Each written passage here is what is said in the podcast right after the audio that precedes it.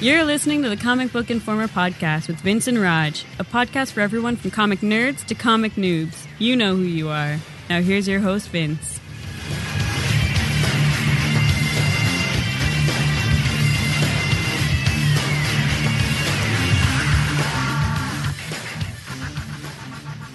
Hello, everybody, and welcome to issue 159 of Comic Book Informer, coming to you on February 11th. Roger, I just read some fantastic news.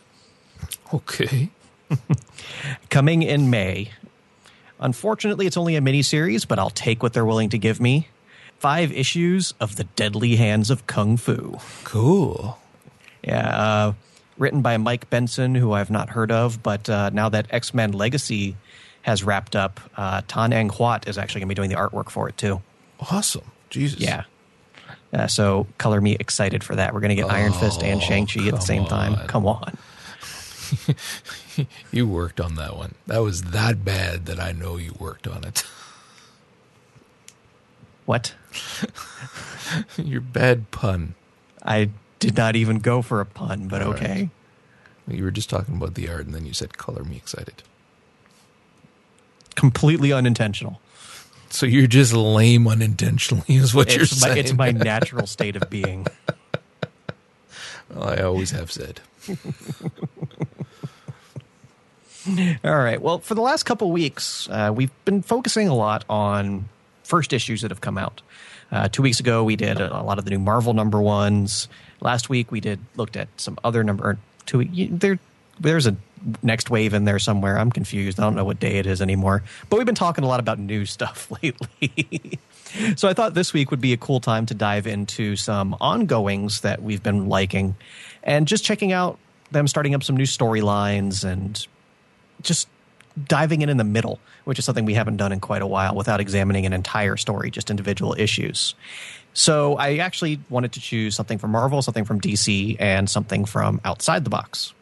And the one I was going to choose was Invincible, but we kind of covered that last week, so I had to make a substitution, but we'll get back to that later. We're actually going to start off with Marvel, and kind of a twofer. We have all-new X-Men number 22 and Guardians of the Galaxy number 11. X-Men by Brian Michael Bendis, Stuart Immonen, Wade Von Grawbadger, and Marte Gracia, and Guardians by Bendis and Sara Pichelli and Justin Ponsor. And interestingly enough, these are both marked right on the cover, big as can be, Part 1 of the Trial of Jean Grey. What are you doing to me, Marvel? I was just praising a couple weeks ago how I actually liked, the overall aesthetic of not renumbering, but still calling out, hey, this is something new going on. And then you got to do something stupid like this. Your expectations are higher than mine. Not anymore. Okay. I give up. I mean, it partially makes sense because they're both like they're not even part ones. Like these are both part 0. Like they're both prequels to the actual event because they take place at the same time, just in different places. I mean, on the X-Men side of things, we have a very entertaining scene between Scott and Jean, still trying to come to grips with their current situation and their relationship. Jean still can't control her mind-reading powers, and that pisses off Scott. And poor Warren stuck in the middle. That was priceless. That was the best part of that whole scene, was Warren trying to get a word in and just avoid conflict. Yeah, that was great. You would have thought that would have been a scene they would have put Bobby in that would have fit as well, but this, I liked it. He just looks so damn uncomfortable. Well, I also like that they even... he even said that at the end, after the two of them walked away, he's like, man, wish Bobby could have been here to see that. And it's a nice aesthetic with the art, too, because the art is so phenomenal in this, having the wings over both of Jean and Cyclops. It's a really nice aesthetic. Mm-hmm. But aside from that, pretty much the issue is just a long battle between the Shi'ar and the X-Men. The Shi'ar come to kidnap Jean, and they do so. And half the issue was just fights, like not even a whole lot of talking in the fights. It was just really nice Immonen artwork, which I can't complain about, but it felt somewhat lacking in the content department. Well, the whole thing was like, this is as much as I've been really, really enjoying the new X-Men. This is a story arc that from the moment you talked about it, I really have had no interest in at all. I think it's ridiculous, and my expectations are very, very low that it's going to come across well. And as much as I enjoyed the character development stuff that we saw here between Jean and Cyclops, and the little interactions here and there, as much as I enjoy that, again, the story is banal. It's really not interesting at all. And the second part one was the same thing. I'll let you get into it. Yeah, the second part one within Guardians kind of just declares how goofy of a story concept this is when you have all of the leaders of the galaxy gathered together and talking about how the Shi'ar want to, slightly break the treaty they've set up and go to Earth to kidnap Jean Grey because she's the Phoenix. And they even flat out say, but she hasn't done anything yet. And Gladiators just doesn't care. And right there, it is especially when you put it into words in the actual comic, how awkward of a concept it is, it doesn't come off terribly well. No, it's this just reinforced what I was thinking was going to be happening. And, in fact, even worse.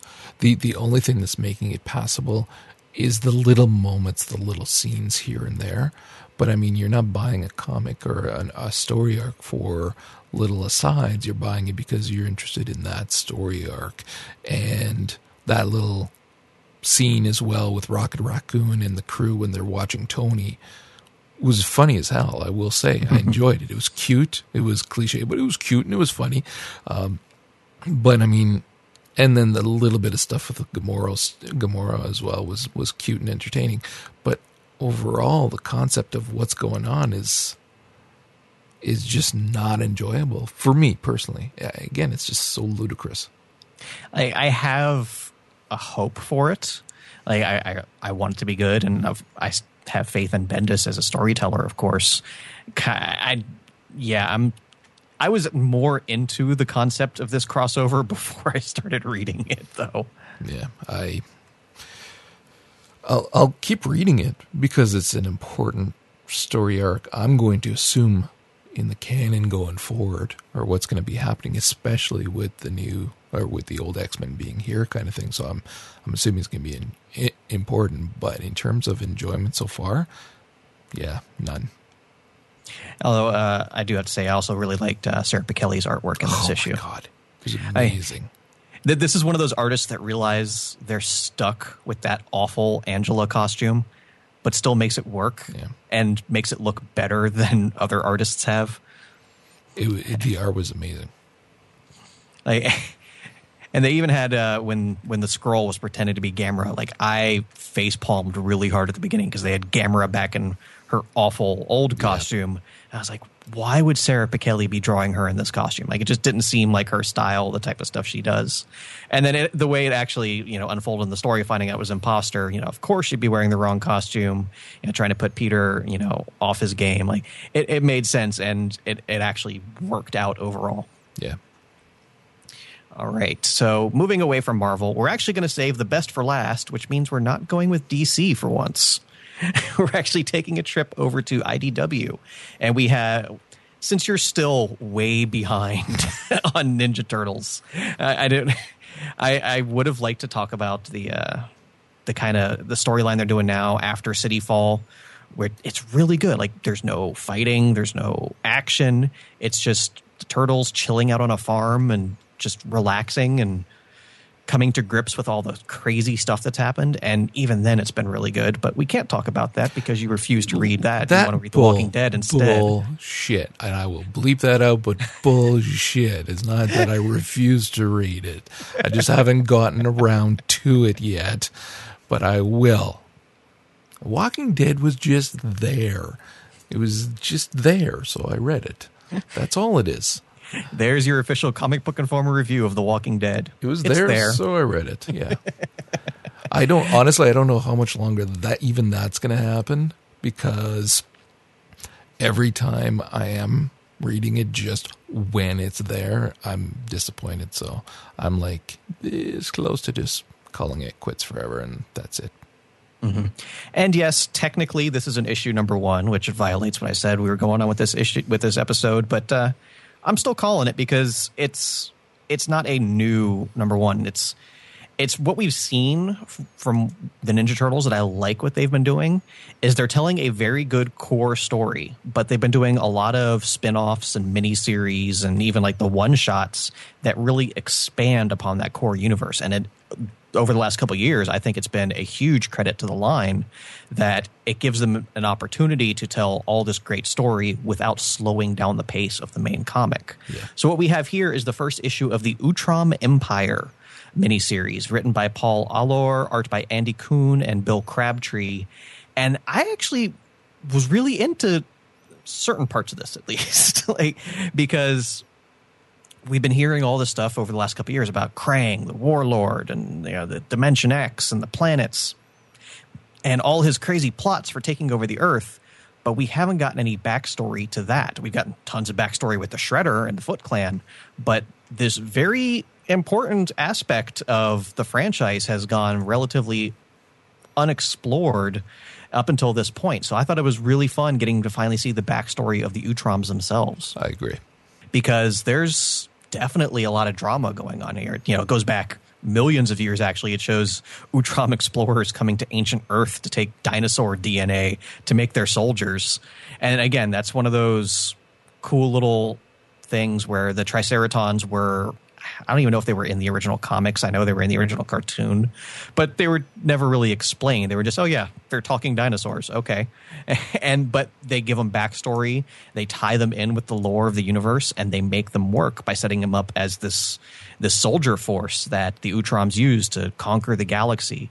And it goes on to the story of how they just continue to expand and expand. They're basically becoming warmongers, ignoring everything that's wrong with their territory, just in efforts to keep going, and the way it all comes crashing down. I thought that was really well done. I like, too, that the central character is Fugitoid, which is a really fun character. I like the character. I like all of his personality and everything and his backstory. So I enjoy whenever they put him in a story. Mm-hmm.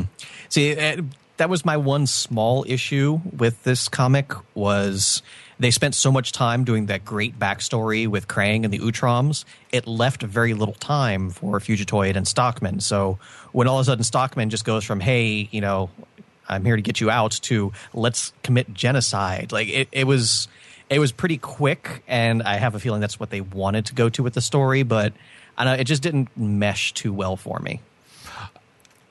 While I agree, I think that because there was so much else going on that it made sense not to waste too much time on that, but that it's leading to something much more important coming up in future issues is what I took out of it. Mm-hmm. But still, if you're enjoying the Ninja Turtles monthly ongoing, this is yet another side story that I'd highly recommend checking out. Yeah. As great as that Secret History of the Foot Clan miniseries was, it sets the bar high, and I can only hope that Outram Empire at least comes close to what they accomplished there. Yeah, although I don't know if it's going to be that good. Yeah, I don't know if anything will be that good. Yeah. All right, and then swinging back around to DC, I've been saying for months that Earth 2 has actually been a pretty fun read. Back when James Robinson was writing it, he was doing some cool stuff. And then as soon as Tom Taylor took over, it just reached another level of insanity and character development and fun and everything you would want in a comic book. So, okay, before you go any further, all right, do you know offhand when he actually took over? I think issue 19 was his first. Okay. Because I need to go back and get those. About it. We have the annual here, which I felt was actually a pretty good introduction to what they're doing. It doesn't require a whole lot of knowledge of what's been going on in the comic. And it's a pretty good self-contained story of this particular universe. Written by Tom Taylor, art by Robson Rocha, Scott Hanna, and Pete Pentazis. And this is our backstory of the new Earth 2 Batman, where we know in Earth 2, Batman, Superman, and Wonder Woman were all thought to have been killed when Darkseid invaded. We've recently found out that Superman's not quite as dead as we thought he is. He's just evil now.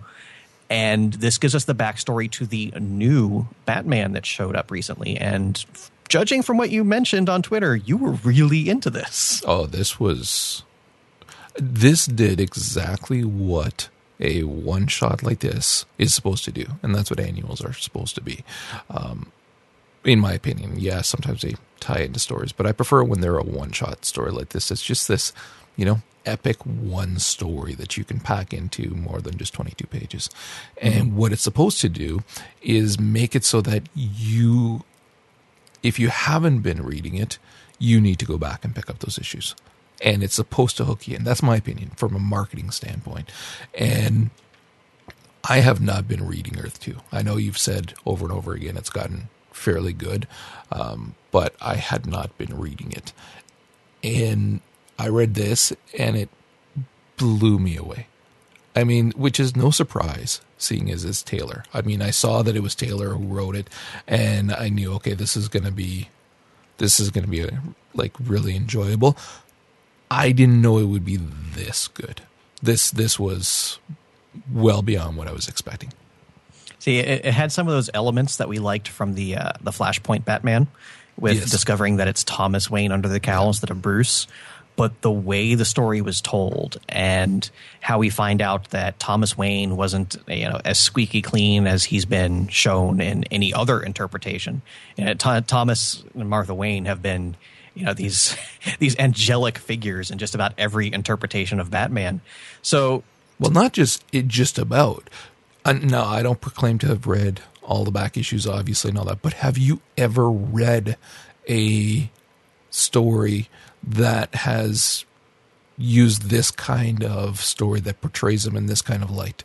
Well, Martha Wayne was the Joker in Flashpoint. Yeah, but that's different. That's a woman who kind of lost it after losing her child, and it's not excusable. But in oh my God, I can't find my word. Medicated to all hell today. Okay, so cut me some slack. But in the context, see, that's the word. In the context of the story, it makes sense. It can be allowed. This is not that. This is like loose and drugs and everything else.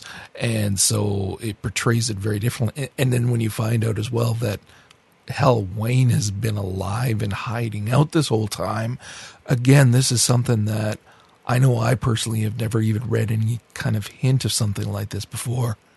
Yeah, I can't recall any offhand, but I'm also not well-versed enough to say absolutely it's never been done before, because I don't want to make that statement. Coward. Don't piss off the Batman fans. That's all DC has left. But I also liked the actual way the story was told, of the misdirection of making us think that the new Batman was actually Jarvis Pennyworth, Alfred's father, who was an absolute badass himself. And yet when they pulled the 180 and revealed that it was Thomas instead, it didn't feel cheap, because it still made sense within the context of the story. Very much, very much. And that's the thing too, like how many times have we seen a story like this where they pull something out of the air and you're like, oh, come on. Especially me, I facepalm all the time when I'm reading stupid crap like that. Not at all with this. It was a fun, shocking story, but it did not feel forced or fake at all. I loved it. And how he realized he screwed up, he made mistakes, still tried to be the best father he could be in absentia, and took on the mantle of the Bat to honor his fallen son. And not only that, but he's telling all of this to his teammates now, telling them flat out that he's not a trustworthy person. And that's something you don't see terribly often. Not just that, but point blank saying he's going to have to stay on drugs in order to be able to do this, because he's in his 60s. So it's not a squeaky, not that Batman has ever been squeaky clean. You got the painkiller abuse in his old age, but that's reasonable and makes sense. It's something I can certainly relate to. But this is just point blank. Are you saying you're Batman, Roger? I am. I'm Batman. You're Canadian Batman. Which just makes him more awesome. But anyways, this is way different than that, and it sure puts it a new spin on what we can expect from Batman going forward. Seriously, dude, I am going back and I'll actually go back and I'll read even the ones that Taylor did not write, but I'm going back and reading all of them. And as long as the story can keep going with this quality of writing, you've got me. I will be reading every single month and talking about it on this podcast. And it's just a lot of fun because we see here we have, Hawk Girl in this issue, Red Tornado, which turns out is actually Lois Lane. Great backstory there. They find a Kryptonian that's been in captivity. Aquawoman was in the latest issue. You still have Flash and Dr. Fate, Green Lantern. I'm just really enjoying what they're doing with this universe. Yeah, this was awesome. So, showing that you don't have to have a number one on the front of your comic to go in new directions and do some cool new stuff. So props to the companies that are doing it right. Yeah. Which is surprising that it's DC in this case. How long has it been since we actually had something good to say about a DC comic? We have, especially the Tom Taylor stuff. But, we still need to actually one episode go back and do some more on what has been going on in Batman now and stuff. There is some good stuff going on. We just aren't talking about it very much. That's the thing. I'm actually not quite digging Zero Year. Okay, well. It just hasn't been working out for me. Right. Especially when they did the weird bone tooth monster thing. I don't know. That was... Anyway, for what we've been reading this week, I read the latest issue of Mighty Avengers. And my God, what a difference an actual artist can make. I don't have it right at hand. Number 6 you're talking about, right? Yes. Yeah, I read it too. Let me pull that up real quick. The artist is Valerio. Yeah, Valerio Schiti. Valerio Schiti. And it's so refreshing to have the characters expressing emotions that matched the dialogue in the scene. Yeah. And we had some great character stuff here. I'm super curious now what they're going to do between Luke Cage and Blue Marvel, hinting at obviously some sort of history between the two of them. I loved the fun of White Tiger unpacking all of Luke's old awful outfits. Yeah. And the stuff with Falcon. Schiti absolutely nailed the artwork in those scenes with the Falcon and the birds.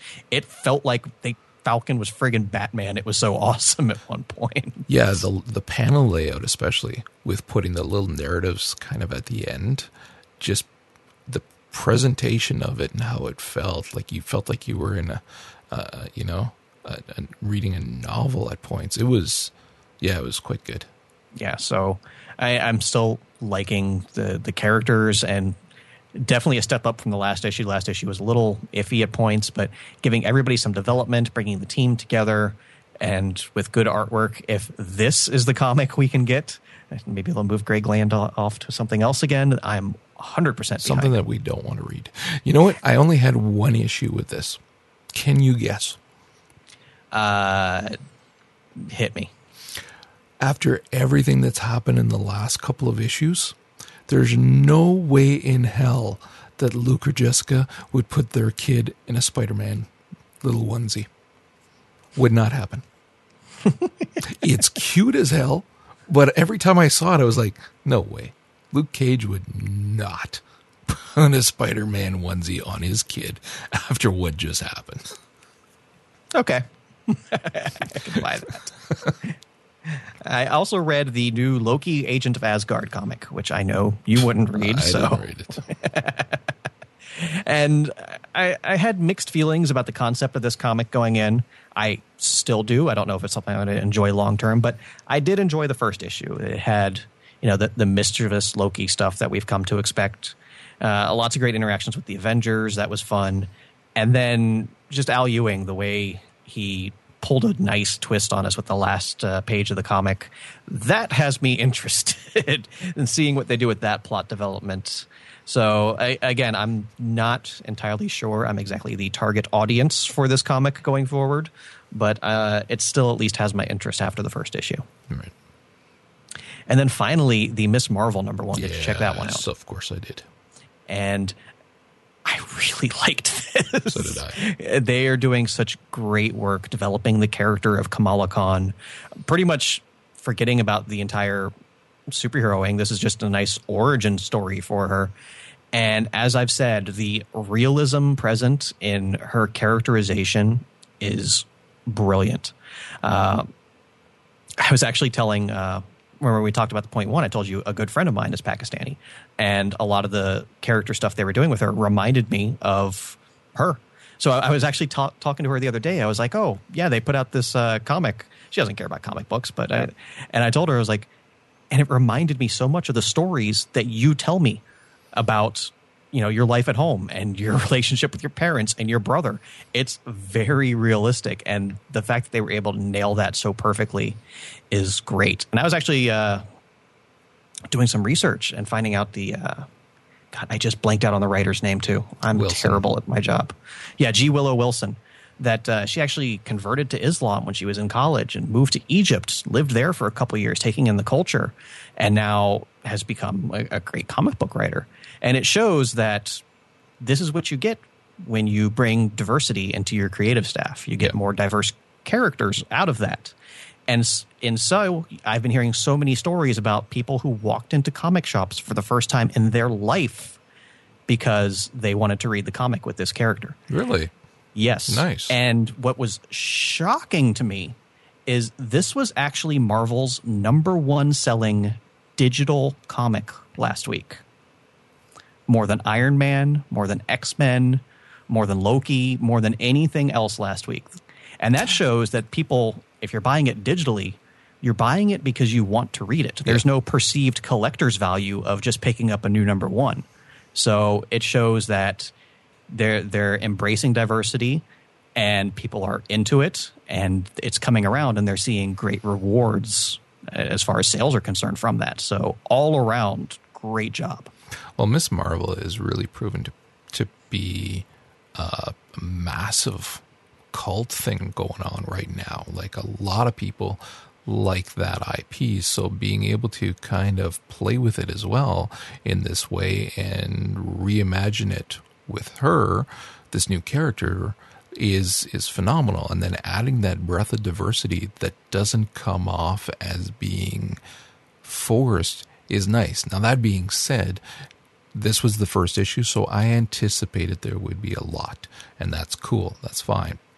But I'm just hoping that going forward, it's not going to be as heavy-centric with the home life as it will everything else. Because we do want to read about the adventures and everything else, not just the adventures at home, which is great to have as backstories and all that. It's just this was... I was anticipating more stuff with...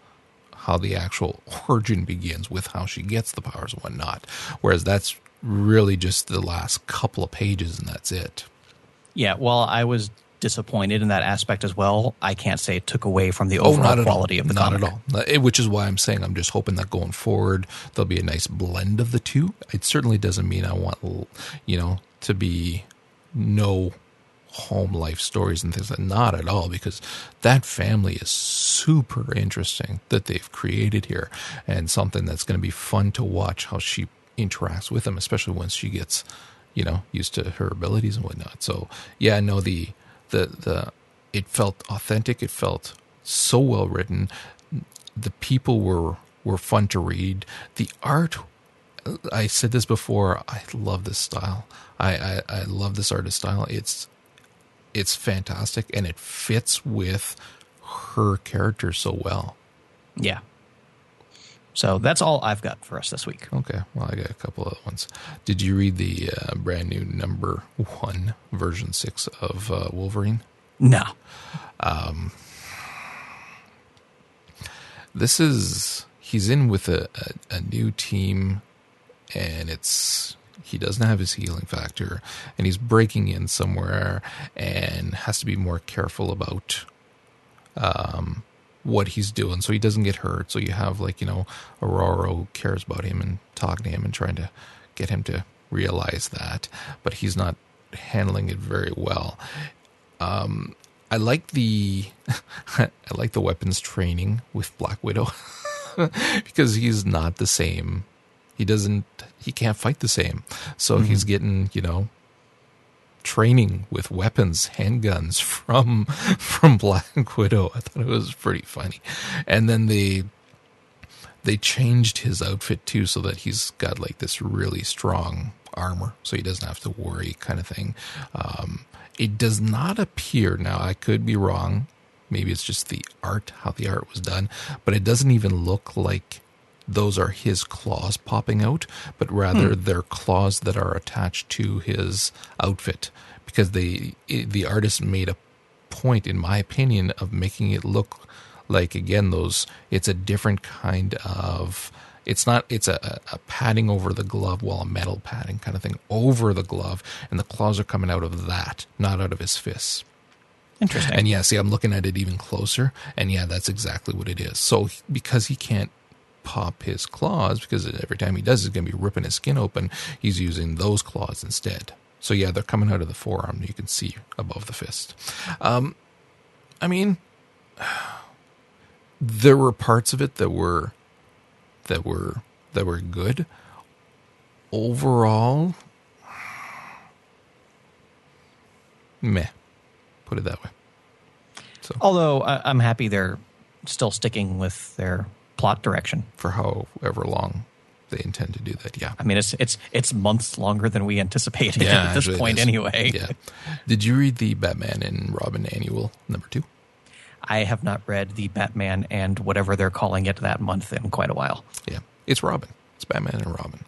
It's well, there's been Batman and Two-Face and Batman, and it's been all over the place lately. Well, I'm just saying this one is Batman and Robin. So they start off with, like, how many months ago? 7 months ago, and it's Nightwing and Damian sitting and talking, kind of thing, and they had a fun relationship, those two. Mm-hmm. And then present day, and Bruce finds that the quote unquote Robin cave, no bats or butlers allowed, and it's in the ceiling, and there's a package there that's addressed to Grayson. So they call Grayson over, and then the little piece of paper on the package says, "Payback for Grayson telling me that long, boring story about his first week as Robin." So, of course, Bruce wants to know, what did you tell him? And so Grayson goes into the story of his first week with Batman and screwing up and having to gain his confidence back and all that. It's nothing original kind of thing, but it was still enjoyable. But the little flashbacks and the little, how the twist with what it is that Damian left him, it's actually a fun little issue. It was, I did enjoy it. I may check it out then. Yeah. I got caught up on the Cataclysm stuff. Have you been keeping up with that? Is that only the core series? I checked out on the Ultimates and X-Men tie-ins. The X-Men one was bad. I'm sorry, but I didn't enjoy that at all. I just wasn't digging it. But then it was towards the end of the X-Men stuff, I had clocked out when they were really starting in with the war with Jean kind of stuff. It was like, no, this has just gotten meh. I just haven't been enjoying it. Completely different now. Did you hear of a series called Hacktivist? I heard of it, but I didn't really look at it. Okay. It's from Archaea. It was created by Alyssa Milano. The freaking chick from Who's the Boss? Okay, I don't know what she has to do with this, but there you have it. And it's written by Jackson Lansing and Colin Kelly, and illustrated by Marcus Toe. Basically, while it starts off with a woman who is kind of leading this rebellion, it cuts after, I don't know, 6 or 7 pages to a couple of geniuses who are billionaires and they're hackers and they got their own company, and it's the social network kind of thing that they're working towards. It made me think very much of that anime that we talked about on Popcorn Ronin that one time, the one that you really like. What's one that you like the song so much? What the hell was the name of that one again? Oh, Gotcha Man. Right. So that kind of thing with the social network kind of that's everywhere, and they're trying to get people to use it. Anyway, so you have these two geniuses, and they're trying to not just change the world with that, but also by hacking and, you know, enabling revolutions and different things like that. It was interesting. It was not phenomenal. I liked it more when actually you got the story with the woman in the midst of that revolution going on, than the two guys kind of bickering back and forth. So I don't know what it's going to be like going forward, but it was different than a lot of the stuff that we've seen nowadays, you know, from both camps.